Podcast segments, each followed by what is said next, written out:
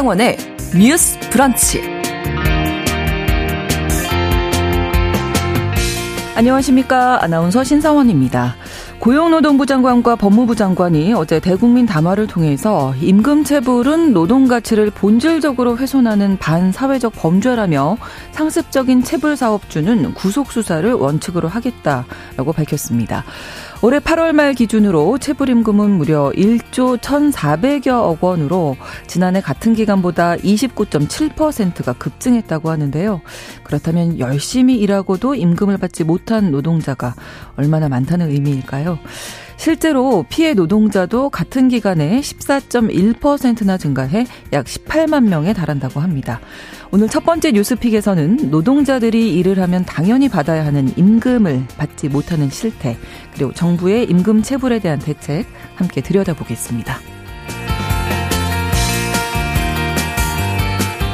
억대의 보험금을 노리고 물을 두려워하는 남편을 깊은 계곡으로 뛰어내리게 하고 허우적거리는 남편을 구해주지 않은 이른바 이 계곡 살인 사건 기억하시죠? 최근 대법원은 고인의 아내인 이은혜에게는 무기징역을 그리고 공범 조현수에게는 징역 30년형을 확정했습니다. 결혼 이후 같은 집에서 산 적도 없는 아내를 위해서 경제적 지원을 아끼지 않았던 남편을 상대로 한 인면 수심의 범죄고요. 이 외에도 보험 사기, 가스라이팅 등이 얽혀 있었던 사건으로 기억되는데요. 잠시 후 서해진의 범죄연구소에서는 최근 대법원 확정 판결이 난 이 계곡 살인 사건 다시 한번 자세히 들여다보겠습니다. 9월 26일 화요일 신성원의 뉴스 브런치 문을 열겠습니다.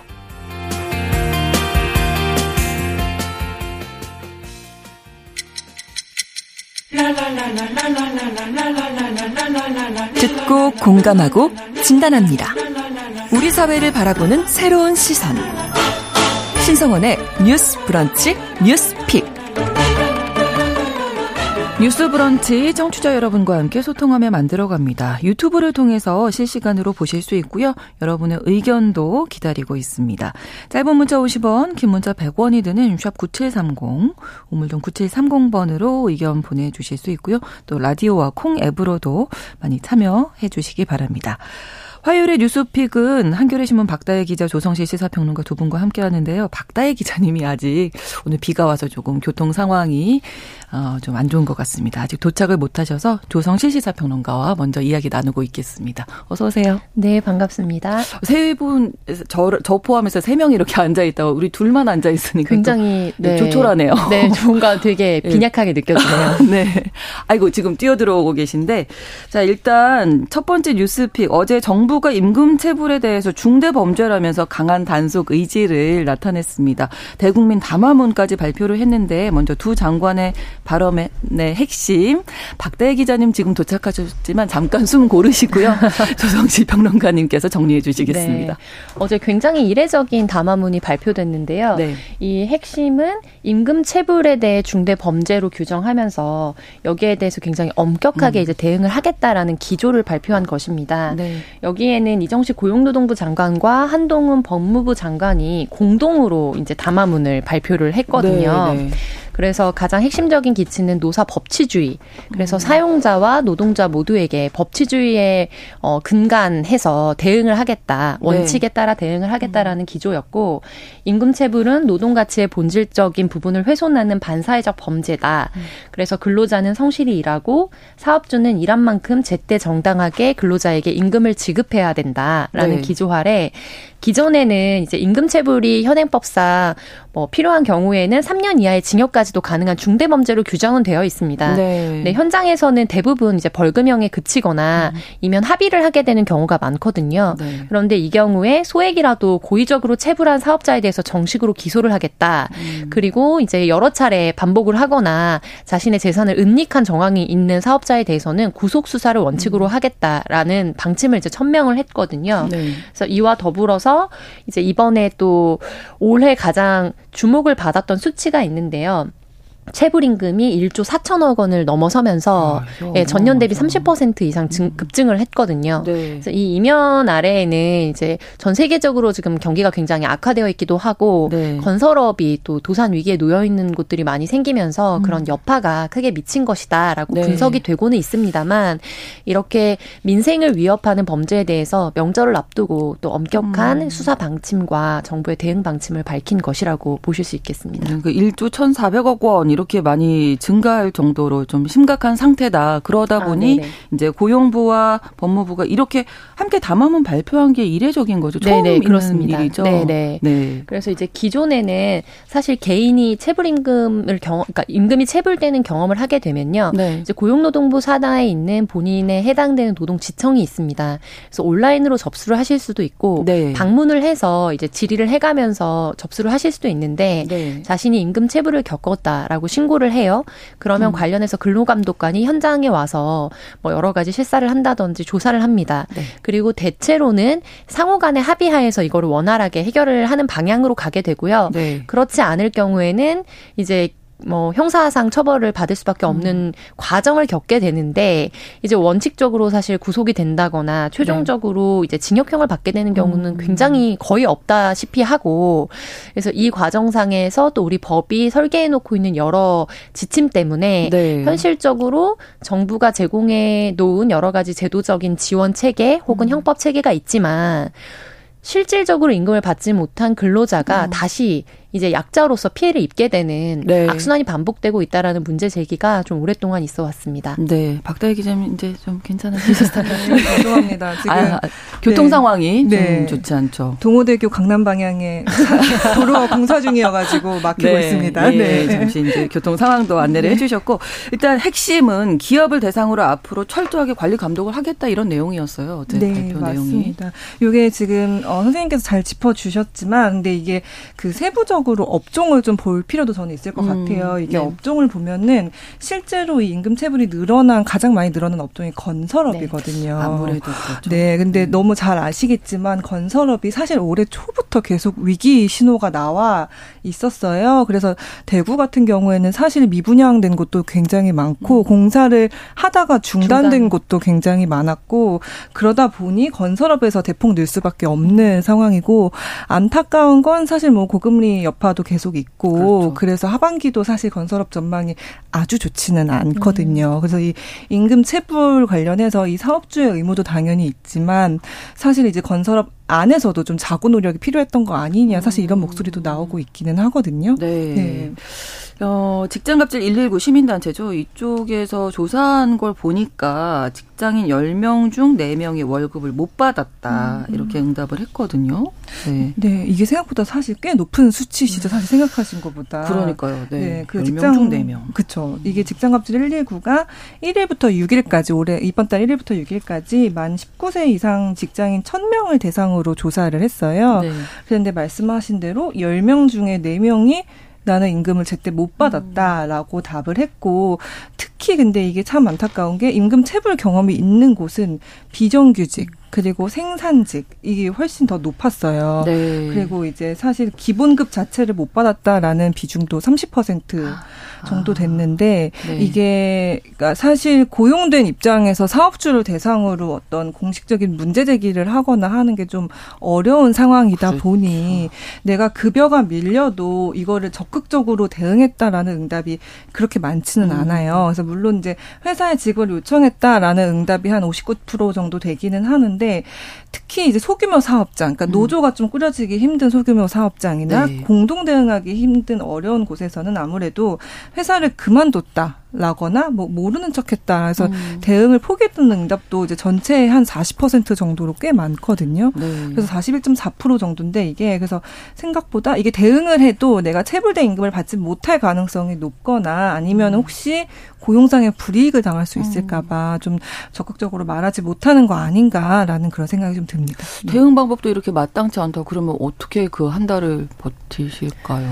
네, 그래서 보통은 이제 뭐 생활비 대출을 받거나 네. 지인에게 융통을 음. 하거나 기존에 본인이 모아뒀던 돈에서 사용을 하게 되거나 이런 문제들이 음. 이제 발생을 하는 거죠. 네. 그래서 법적으로는 체불임금이 발생했을 때 일정 기간 이후부터는 거기에 대한 지연 이자까지 사실 지급을 음. 하도록 원칙이 설정이 되어 있긴 합니다만 네. 추후에 이제 우리가 더 자세히 얘기해야 하, 기로 한 이제 할 것인 네. 이제 여러 가지 입법적인 어떤 설계 음. 때문에 네. 표면상으로 명시는 그렇게 되어 있는데 사실 그 원칙이 작동되기가 좀 음. 어려운 현실인 부분이 있습니다. 네. 그래서 이 비정규직 같은 경우에는 재고용의 문제가 또 있잖아요. 그렇죠. 네, 그렇기 때문에 이번에 뭐 말씀해 주신 것처럼 인사 등의 불이익을 당할 것 같아서 음. 이렇게 응답하신 분도 30.6% 음. 정도 됐거든요. 네. 그리고 대응을 해도 어차피 체불된 임금을 받지 못할 것 같아 서라고 아. 말씀하신 분이 한 43%, 44% 정도에 달했던 것으로 조사 결과가 나왔습니다. 일단 법은 있는데요. 현행 법상 네. 근로기준법에서 네. 예. 정하고 있죠. 네, 근로기준법상에서 이제 체불임금과 관련된 규정들이 네. 이제 어, 명시가 되어 있고요. 음. 그런데 좀 우리가 주목해서 봐야 될 부분은 네. 이 체불임금에 대해서 채권의 시한이 있다는 거예요.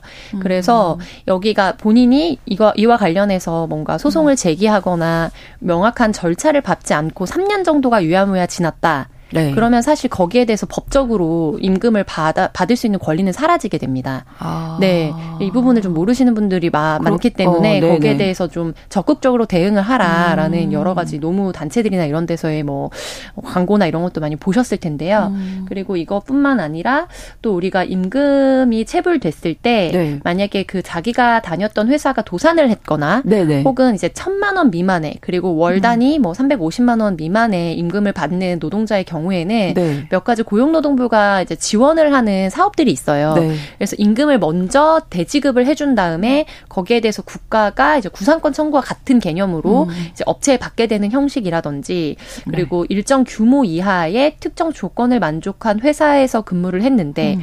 회사가 이제 도산 위기에 놓였거나 했을 때는 이제 공인 노무사의 도움을 받을 수 있는 권리나 이런 것들을 뭐 무료로 지원을 해준다든지 음. 이런 것들이 있기는 합니다만 결과적으로 이와 관련해서 한켠에서는 이 임금 대지급 제도를 악용하는 사례들이 있어서 또 구속이 되거나 이런 아. 건들이 최근에 있었고요. 예. 그래서 엄정 대응하겠다라는 방침이 또 나왔던 부분이 있고 사업자 입장에서는요. 음. 근데 이제 근로자 입장에서는 어 뭐 이게 특히 이주 노동자 같은 경우에는 5인 미만 사업장 중에서도 농어촌 지역에서 근무를 해서 네. 이제 산업재해와 관련된 보험에 가입되어 있지 않은 업체에서 근무하시는 분들이 있거든요. 네. 그래서 우리가 이주 노동자의 이제 체불임금에 대해서 여러 가지 뭐 천억 대를 넘어섰다 이런 얘기들을 했었는데 이제 그 경우에는 또 대지급 제도를 이제 혜택을 받을 수 있는 업체가 아니게 되는 겁니다. 음. 그래서 그런 사각지대의 문제 이런 것들에 있어서 이제 이번 명 명절에 이제 특별 근로 감독을 실시를 하고 불시에 음. 방문을 해서 이제 네. 대폭 인원을 늘려서 이거를 강화하겠다라고 발표는 했지만 네. 이것이 의미가 없는 건 물론 아니죠.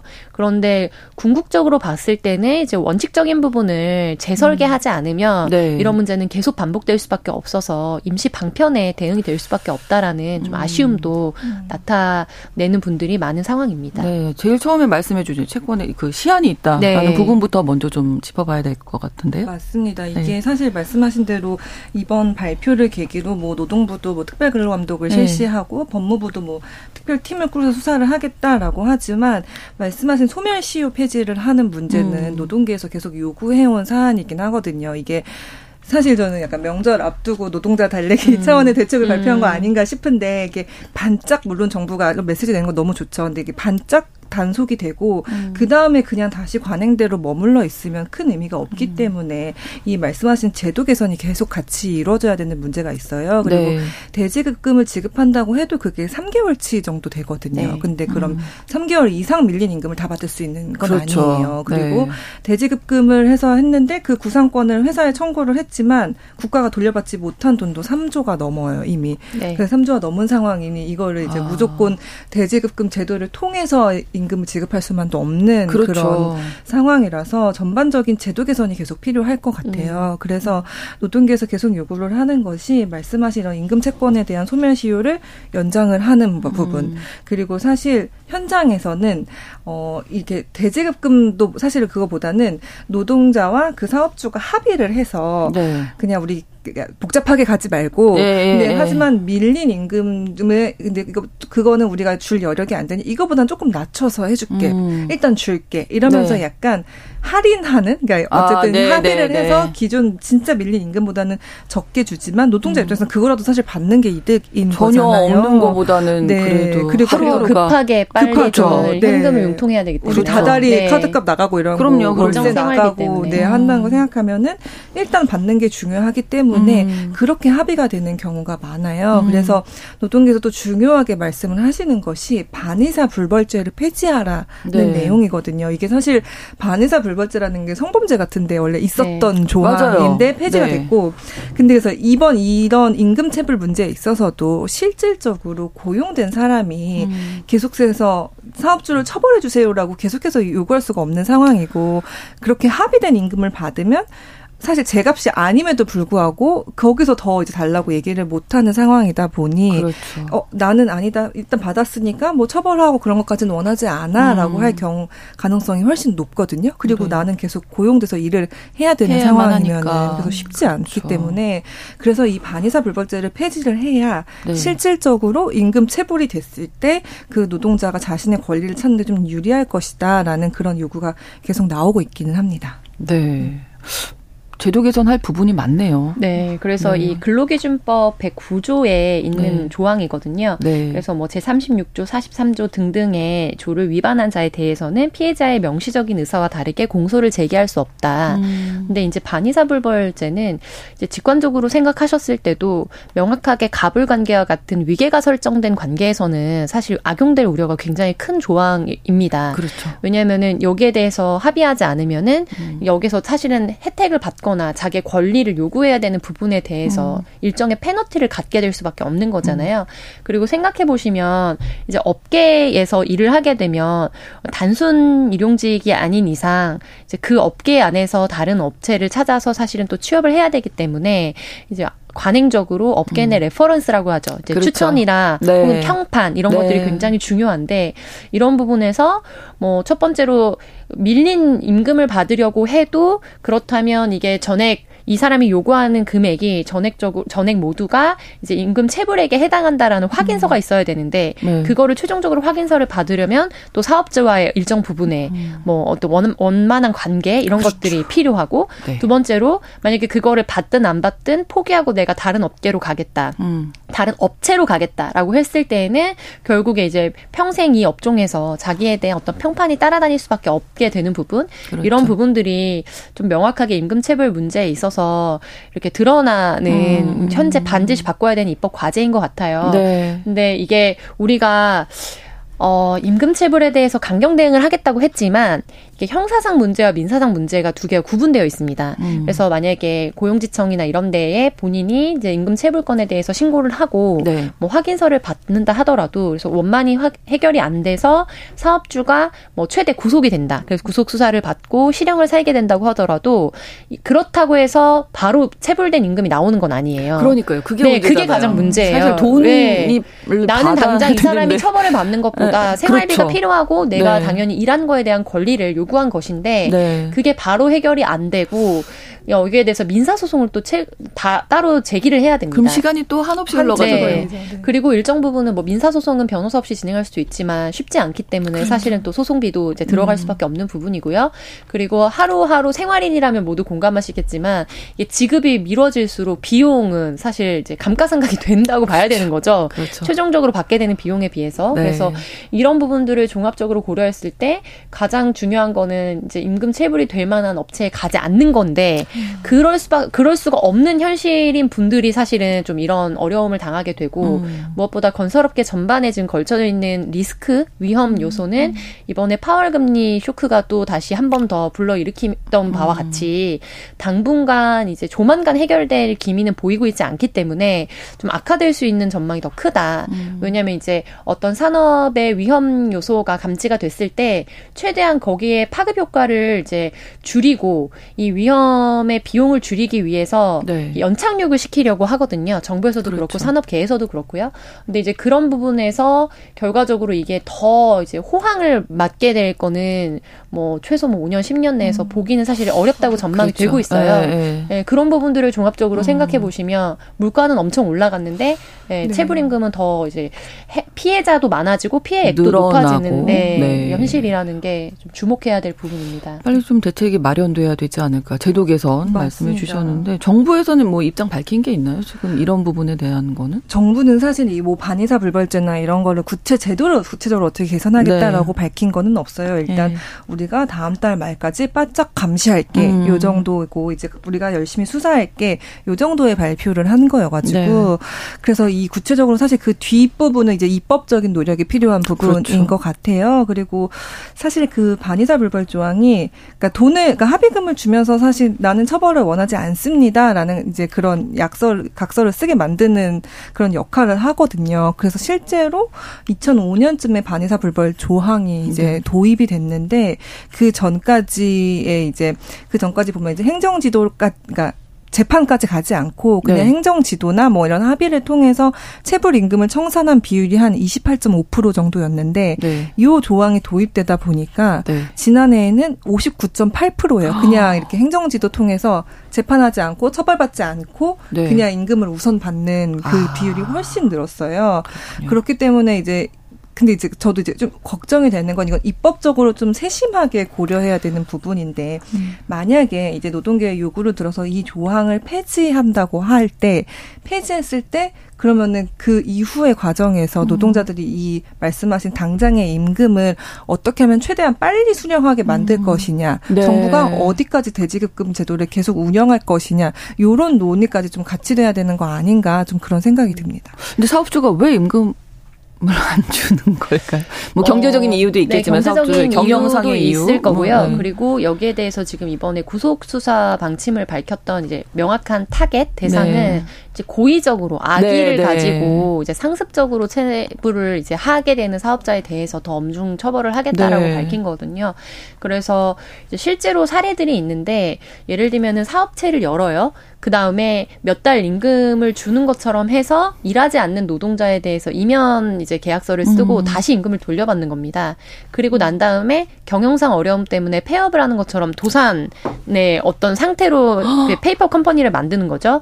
그리고 거기에 대해서 대지급 제도 아까 아, 말씀드린 네, 네, 도산 네. 대지급 제도나 아. 간이 대지급 제도를 통해서 정부로부터 받아요. 개인당 max 그러니까 아. 최대 천만 원 정도까지 받을 수 있거든요. 아. 그래서 그 조건에 맞게 회사를 설계하고 거기에 대해서 다시 이제 이 사람이 간이 대지급 제도를 통해 임금을 받으면 일정 부분 수수료를 떼고 다시 돌려받는 겁니다. 음. 이렇게 해서 뭐 9억 원대, 5억 원대 이렇게 와. 이제 사실은 악용한 사업자들에 대해서 네. 네, 최종적으로 뭐 징역형이 선고됐다 음. 이런 것들을 고용노동부에서 올해 초와 작년에 보도 자료 보도 자료를 내기도 했거든요. 예, 예. 그래서 저는 이런 부분들에 있어서 이제 임금체불 사안이 수치만으로 봤을 때도 굉장히 음. 우리의 민생을 위협하는 위험 요소로 이제 급부상하고 있기 때문에 음, 네. 원래도 문제였지만 그렇죠. 더 이제 부각이 되고 있기 때문에 이번에 이례적으로 두 부처가 공동 담화문을 발표했다고 보고요. 네. 또 이제 뭐 이면의 정치적인 함의를 좀 해석을 해보자면 이제 일부 노조에 대한 강경 대응이 계속해서 연달아 있었잖아요. 음. 그리고 거기서 계속 강조했던 게 이원화된 노동 구조를 이제 합리적으로 개선하겠다라는 부분을 굉장히 이제 강조를 해왔고 그리고 노사 법치주의에 근간해서 엄정 대응을 하겠다라는 것을 굉장히 많이 반복해 왔습니다.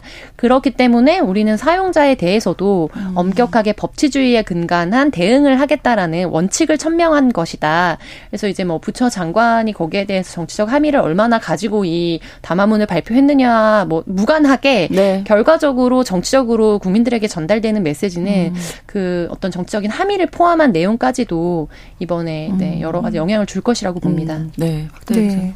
그 최근에 위니아 전자 대표가 임금체불 음. 혐의로 이제 구속이 됐거든요. 네, 네. 그래서 뭐 이제 사실 요것도 하나의 그런 앞으로 이제 단속을 좀 철저히 음. 하겠다라는 어떤 그 시그널이 아닐까 생각을 하고 말씀하신 대로 사실 저는 이제 어떤 명절 전에 이제 노동자 그동안 사실 노동자에 대한 강경 대응을 계속 해왔기 때문에 그거를 음. 넘어선 좀 달래기 차원도 있는 것 같은데 어쨌든 분명히 제도 개선이 필요한 부분인 네, 만큼 네, 네.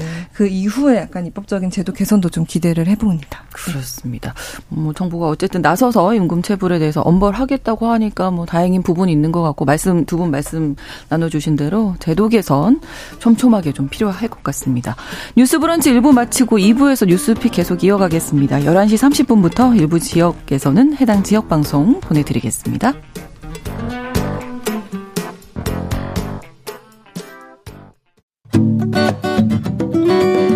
여러분은 지금 KBS 1라디오 신성원의 뉴스 브런치를 함께하고 계십니다. 두 번째 뉴스픽 노동자들에 대한 이야기 역시 준비했는데요. 그 전에 한 가지 더 말씀하실 아, 네. 부분이 있으시다고요, 아, 조성실 뭐 평론가님. 보통 악마는 디테일에 있다 이런 식으로 유행어처럼 많이 사용을 하는데 네. 결과적으로 보통 시행령이나 시행 규칙 혹은 고시 단위에서 어떻게 설계가 되느냐에 따라서 음. 현장에 있는 담당자들이 느끼게 되는 네. 일하게 되는 업무 지침도 달라지고요. 그렇죠. 그리고 그 정책의 수혜자들이 겪게 되는 어려움과 서름도 커지기 마련입니다. 근데 이제 이와 관련해서 국회가 입법적 과제로 수년 동안 제기되어 온 문제들 뭐 예를 들면 앞서 말씀하신 이제 반의사 불벌죄와 같은 조항을 개선하는 것도 음. 중요한 요소겠지만 네. 이제 덧붙여서 근로감독관이 실제로 현장에 가서 혹은 접수된 사안에 대해서 이게 진짠지 가짠지를 네. 이제 사실 확인을 하는 과정을 거쳐요. 네. 근데 근로감독관이 이제 수적으로 역부족이다라는 문제는 계속해서 보도를 그렇죠. 많이 보셨을 거예요. 네. 지난번에 저희가 또 다루기도, 네네, 또 다루기도 했었고요. 네. 그래서 그런 부분 부분들에 대한 음. 사안 수적으로 이제 전체를 다 커버하기에 너무 적다 그렇죠. 그런 부분과 그다음에 음. 두 번째로 제 주변에 이런 노동 관련된 분쟁 사항을 겪은 분이 계셔서 제가 이제 이렇게 이렇게 신고를 하면 된다라고 좀 안내를 해드려서 실제로 근로감독관과 통화를 했는데 네. 통화한 다음에 자기는 여기에 대해서 신고할 의지가 좌절됐다라고 말씀하시는 분들이 더러 계셨어요. 어, 왜요? 네, 이제 노무사분들이 이제 여러 글이나 이런 데서 기고하시는 사안들에도 포함이 되어 음. 있습니다. 사장님인 줄 알았다. 근로감독 근로 감독관이 음. 모든 근로 감독관이 그런 건 아니겠습니다만 일정 부분에서는 음. 아그 업체 원래 그런 걸로 유명한데 모르시고 입사하셨냐 뭐 이런 아. 문제가 되는 소지의 발언을 하는 근로 감독관도 아. 이 거든요. 네, 그래서 그런 부분들에 대해서 근로감독관이 음. 이제 정부로부터 채용돼서 사실 업무를 하게 되는 어떤 감수성을 가지고 일을 해야 되는가에 음. 대해서도 사실 명확한 뭐 제 교육이랄까요? 계속적인 네, 네, 부분에 네. 대한 음. 정신에 대한 공유가 없으면 음. 신고를 하려고 했던 이제 시민 다수들도 네. 아 이게 해봤자 안 되는 제도구나 형식뿐인 제도구나 정부는 이 문제로부터 나를 음. 이제 구제해줄 수 없는 대상이다라는 음. 좌절감을 느낄 수 있는 경우들이 많기 잦기 그렇죠. 때문에 네. 이제 그런 부분들에 있어서도 제반적인 노력이 있어야만 이제 음. 한두 명 혹은 뭐 수명을 구속 수사한다고 해서 이게 단큐 해결될 문제가 그렇죠. 아니다. 그래서 네, 종합적인 사안의 개선이 필요하다는 부분을 강조하고 싶습니다. 네, 사실 이럴 의욕도 떨어지고 뭐 아, 믿을 구석도 네. 없고 이렇게 되면 네. 더 일하기 싫어지잖아요. 네. 자, 두 번째 이제 이야기도 역시 노동자들 정신 질환으로 인한 산업재해 신청 승인이 최근 몇 년 사이에 늘었다고 하는데 이게 서비스직 그러니까 우리가 흔히 뭐 감정 노동자 이렇게 얘기 많이 하게 되는데 서비스직 종사자들의 극단적 선택 하는 경우가 한 해에 천 명이 넘어요. 네, 굉장히 많죠. 그 아. 지난해 개봉했던 영화 다음 소희를 네, 네. 기억하실 수도 있을 것 같은데 감정 노동이라는 말이 들어오게 된게 음. 아마 이제 콜센터에서 그렇죠. 이제 그 콜센터 노동자들의 노동 실태가 음. 드러나면서 좀 굉장히 어 계속해서 공론화되어 온 개념이고 그래서 네. 이제 실제로 산업안전보건법 등이 일부 개정이 돼서 시행이 되기도 했는데 그럼에도 여전히 이제 사실 어 내 감정적인 부분에 그런 과로와 스트레스를 받으면서 일하시는 음. 분들이 많죠. 그래서 콜센터 분들뿐만이 아니라 이제 우리가 저희가 일상생활에서 마주하시는 여러 가지 판매원 분들, 뭐 네. 영업 사원 분들, 뭐 텔레마케터 분들 그리고 그렇죠. 이제 저희가 어, 아직 그 콜, 오히려 콜센터 노동자들은 조금 이제 그 우리가 아, 이제 말을 조심해야겠다는 인식이 좀 생겼는데 그죠 전화 걸면 그 네. 안내 문구가 네, 나오잖아요. 네, 네, 네, 근데 아직 좀 여기서 좀 벗어나 있는 부류가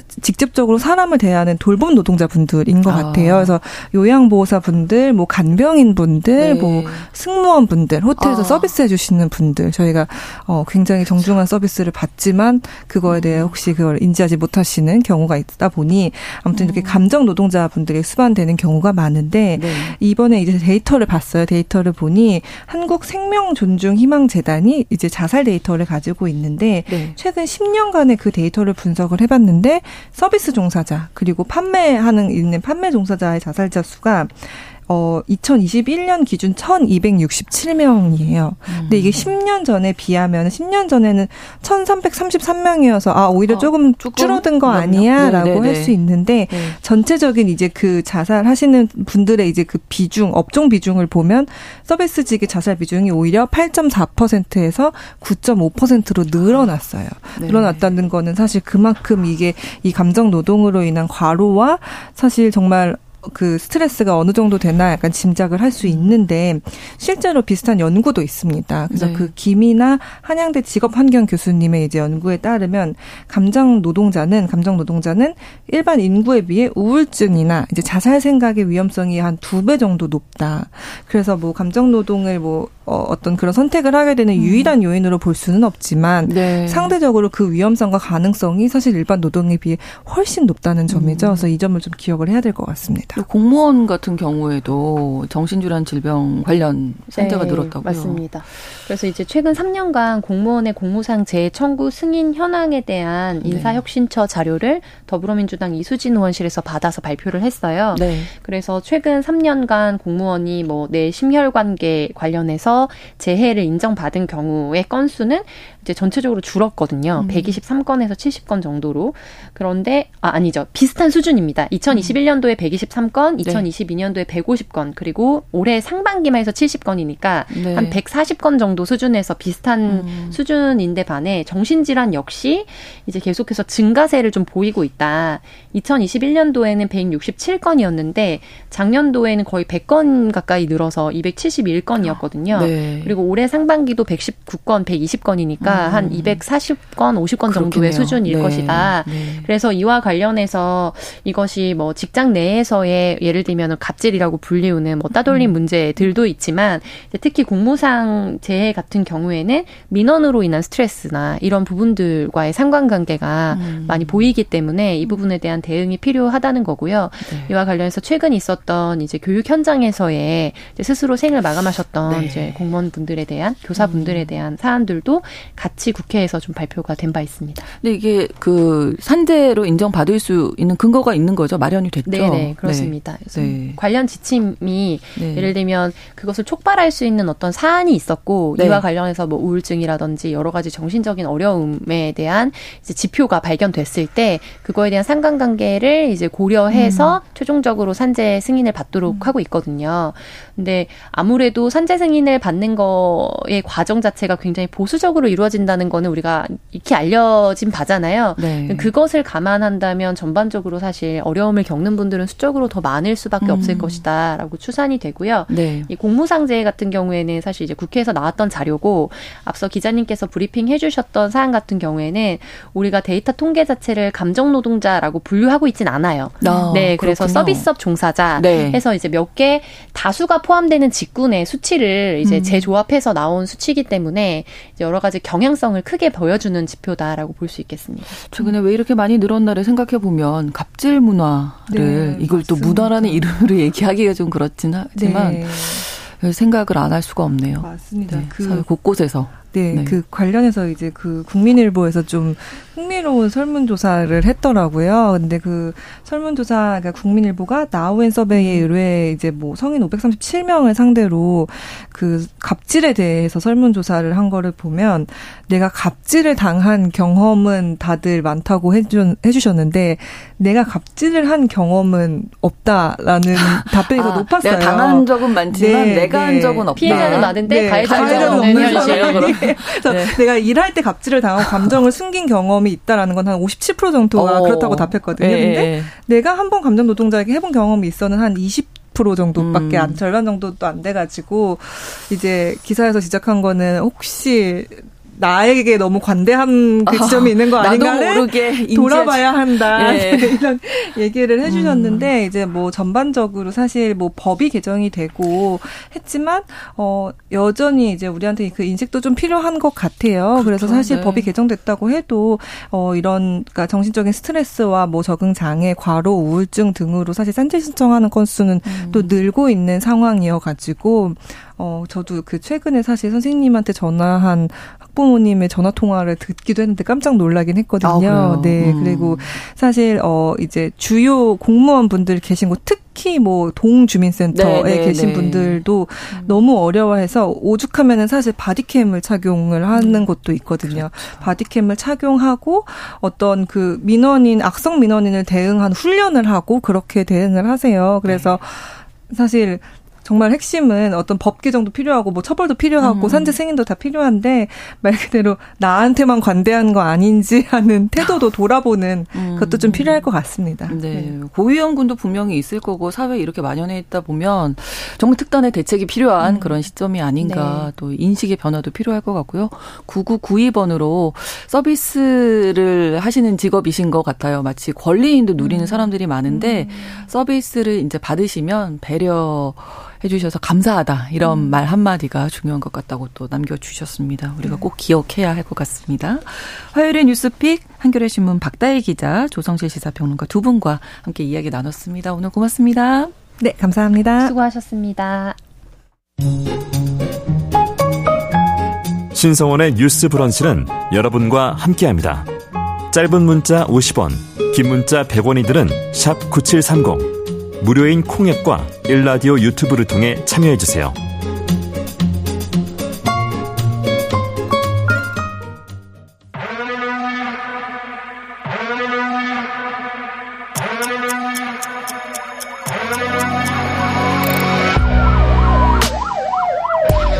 범죄를 통해 우리 사회의 이면을 살펴본다. 뉴스 브런치 서혜진의 범죄 연구소. 우리 사회에서 벌어지는 범죄를 통해서 세상의 이면을 살펴보고 또 더 나은 사회로 가기 위해서 연구를 해보는 시간입니다. 서혜진의 범죄연구소 오늘도 서혜진 변호사와 함께하겠습니다. 어서 오세요. 안녕하세요. 자 오늘 이 계곡 살인 사건 네, 네 드디어 나왔네요. 이제 네. 대법원에서 확정이 됐죠. 네. 네. 그래서 확정도 됐고 하니 이 사건을 한번 다뤄보려고 음. 합니다. 네. 네. 사건은 19년도에 발생을 했거든요. 이게 사실 정말 충격적이었거든요. 네. 근데 이게 사실 참 처음에는 뭐 가족들의 어떤 경찰에 대한 추가 제보나 아니면 보험사의 이런 다른 뭐 판단이 없었다면 네. 조금 드러나, 예, 드러나지 않았을 수도 있었을 것 네. 같아요. 예. 네. 뭐이 너무 유명한 사건이라 어떤 사건인지는 다들 아실 것 같아요. 네. 어쨌든 뭐 어, 형식적으로는 남편처럼 뭐 네. 혼인 신고하고 결혼 후에는 진짜 단 하루도 같이 살지 않고 사실상 거의 경제적으로 거의 착취를 하면서 그랬더라고요. 결국에는 네. 남편을 네. 이제 죽으면 받게 되는 보험금 8억을 음. 노리고 여러 차례 살해 시도를 하고 결국에 19년 6월에 경기도 가평군에 소재한 그 계곡에서 이 피해자 남편을 스스로 뛰어내리게 해서 네. 어, 결국에 구해주지도 않아 구호 조치하지 않고 사망하게 한 그런 사건입니다. 그래서 이제 살인죄로 결국에 이게 그 처벌이 됐던 그런 음, 사안입니다. 네. 근데 이게 그 계곡에서 있기 전에 네. 여러 차례 맞아요. 뭐 이런저런 시도를 시도. 네. 했잖아요. 이게 이, 이, 이것만 했던 것이 아니라, 네. 사실 뭐, 이 사건 있기 한 뭐, 네다섯 달 전에, 음. 그 강원도에서 보거 독이 든 음식을 아. 먹였다라는 혐의도 있고요. 그리고 그렇게 해서도, 어, 자기 계획이 실패하자 석 달 뒤에는 낚시터에서, 네. 어, 물에 빠뜨리려고 한 정황도 이제 확인을 했습니다. 그래서 이런 것들도 다 살인 미수 혐의로, 어, 검찰이 다 기소를 했던 사안들이고요. 음.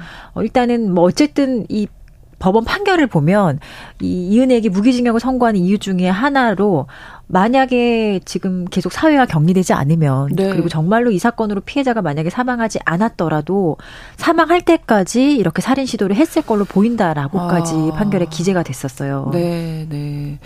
자, 이, 이런 어떤 과정을 거치다가 결국 이런 이제 남편이 사망하게 된 건데 수사에 들어가게 된 계기가 있잖아요. 이것도 네. 또좀 특이하죠. 이 계곡에서 사망했을 때 네. 사실 그때도 사망이기 때문에 조금 조사를 더 했었어야 되는데 네. 이때는 그냥 아 뭐 본인이 좀 무리해서 계곡에서 음. 뛰어내리다가 사실 누가 밀었던 것도 없고 그렇죠. 해서 경찰이 이거를 특별히 범죄 피해나 이런 뭐 음. 사건으로 보지 않고 내사를 하다 그냥 종결을 해버리거든요. 네. 그냥 물놀이 하다가 사망한 사건 음. 정도로 처리를 합니다. 익사 뭐 이렇게 예. 된 거죠. 근데 네. 이 종결이 된 지 한 달 만에 이은혜가 보험사에 이 사망 보험금을 청구를 해요. 네. 본인이 이제 수익자로 지정이 되어 있었거든요. 음. 그런데 이게 금액이 일단 8억이고 혼인 기간도 사실 뭐 그렇게 길지 않고 네. 그리고 이은혜가 이 보험에 가입하고 보험 대, 납부를 못해서 여러 차례 실효가 음. 됐다고 해요. 근데 실효가 됐는데도 다시 살려내고 어떻게든 다시 돈을 살려내고. 빌려서 또 돈을 네. 주변 사람한테 빌려서 네. 대납을 해서 또 보험을 여러 번 살려낸 거예요. 근데 이게 참 누가 봐도 보험사 입장에서는 그렇죠. 이상 조금 이상하다. 어, 좀 이상하다. 네. 네. 그래서 사실 이런 사건 보면은 오히려 경찰에서는 그냥 지나칠 수 있는 사건을 어. 보험사에서 오히려 더 확인해서 이게 보험 사기라든지 다른 범죄가 연루되어 있다는 것을 밝혀지는 음. 경우가 꽤 있어요. 그러니까 보험사에도 이렇게 보험 사기와 관련된 사건을 이제 전담해서 조사하는 팀이 뭐 대부분 전직 경찰이거나 이런 아. 수사하시는 분들이 있, 있기 때문에 네, 이런 네. 경우에 사실 너무나 제가 봐도 의심받을 만한 네. 상황이었습니다. 네. 그리고 여러 개 보험이 일단 가입되어 있었고 이게 총 8억 원이었다고 합니다. 음. 그래서 보험 사기가 너무 의심되는 정황이 있어서 보험사는 어, 이 보험 지급 요청을 일단 거부를 하게 됩니다. 네. 그리고 그 거부한 후에 이 피해자의 가족이 그 내사종결한 경찰서가 아니라 다른 경찰서에 음. 어뭐 그 피해자의 지인이라든지 뭐 이런 사람들의 여러 얘기를 듣고 아 이거는 좀 문제가 있는 아, 것 같다. 범죄인 네, 것 네, 같다라고 네. 생각하고 사건을 제보를 또 다시 합니다. 어. 그래서 경찰도 19년 11월도 11월에 재수사가 시작이 됐고요. 근데 여기서 결국에는 이은혜가 이제 뭐 실수라고 하면 실수고 아니면 참 이해하기 어려운 일반인이라면 정말 왜 이런 행동을 했을까 싶을 정도의 어려운 행, 이해하기 어려운 행동을 음. 하는데요. 보험사가 보험금을 안 주니까 이게 마치 뭐 어떤 대기업이나 보험사의 횡포인 것처럼 음. 어 유명 그 시사 프로그램에 네. 제보를 합니다. 저는 이걸 보고 너무 깜짝 네. 놀랐었거든요. 그러니까 자기의 행동이라든지 이런 걸 전혀 인식을 못 하고 오직 어. 돈에 그렇죠. 돈에 눈먼 거죠. 네. 네. 결국에 사람의 생명도 어, 이 보험금 때문에 이렇게 참 경실한 거잖아요. 그렇죠. 그래서 이 방송사에 제보하고 또 인터뷰도 실제로 하게 되는데 그 인터뷰하는 과정에서 제작진이 좀 이상함을 느꼈다고 해, 하고 그 네. 과정에서 취재가 시작이 됐고 네. 그러다가 이제 한 2020년 10월에 언론에 이 사건이 좀 보도가 되면서 네, 네. 이 실체가 하나씩 세상에 드러나기 시작을 했습니다. 그리고 네. 많은 사람들이 어, 관심을 가지게 되었고요. 네. 그리고 공분했고 너무나 깜짝 놀랐고 네. 좀 소름 끼치도록 놀랐죠. 너무 대담한 행동인 거예요, 사실은. 자기가 이제 이 범행이 드러날 수도 있는데 네. 이런 것들에 대해서 전혀 개의치 않고 보험사가 나한테 잘못한 네. 거다. 거부했다. 이렇게 황당한 것 같아요. 제보를 했는데 일단 이은혜와 조현수 혐의 무기징역 그리고 조현수 공범이죠.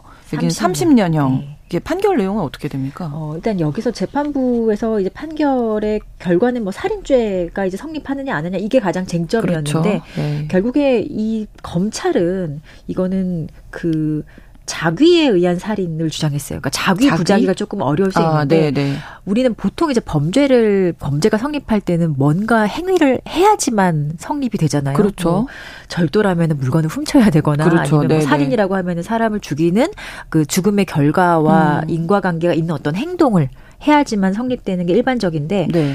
어, 형법에서는 부작위라고 해서요. 음. 뭔가 행동을 안 했을 때 네. 안 했을 때 처벌되는 걸 이제 부작위에 부작위. 의한 범행을 얘기를 합니다. 그러니까 자기하지 않았다는 얘기죠. 아. 말이 좀 어렵긴 한데. 네네. 근데 모든 행동을 안 했다고 해서 다 처벌할 수는 없잖아요. 그렇죠. 그래서 형법은 조금 제한적으로 음. 그 위험, 어떤 뭐 범죄, 그 피해 발생을 위험 피해가 이제 발생할 위험을 방지할 의무가 있거나 그런 음. 사람 또는 자기가 어떤 행위를 해서 네. 그 위험 발생을 이제 방지해야 될 의무가 발생하는 사람이 아무것도 안 했을 때 음. 그때 이제 부작위범으로 처벌을 합니다. 그러니까 이럴 경우에는 지금 이은혜가 네. 남편이 물에 빠졌는데 아무것도 구하지 했다. 않았다. 네.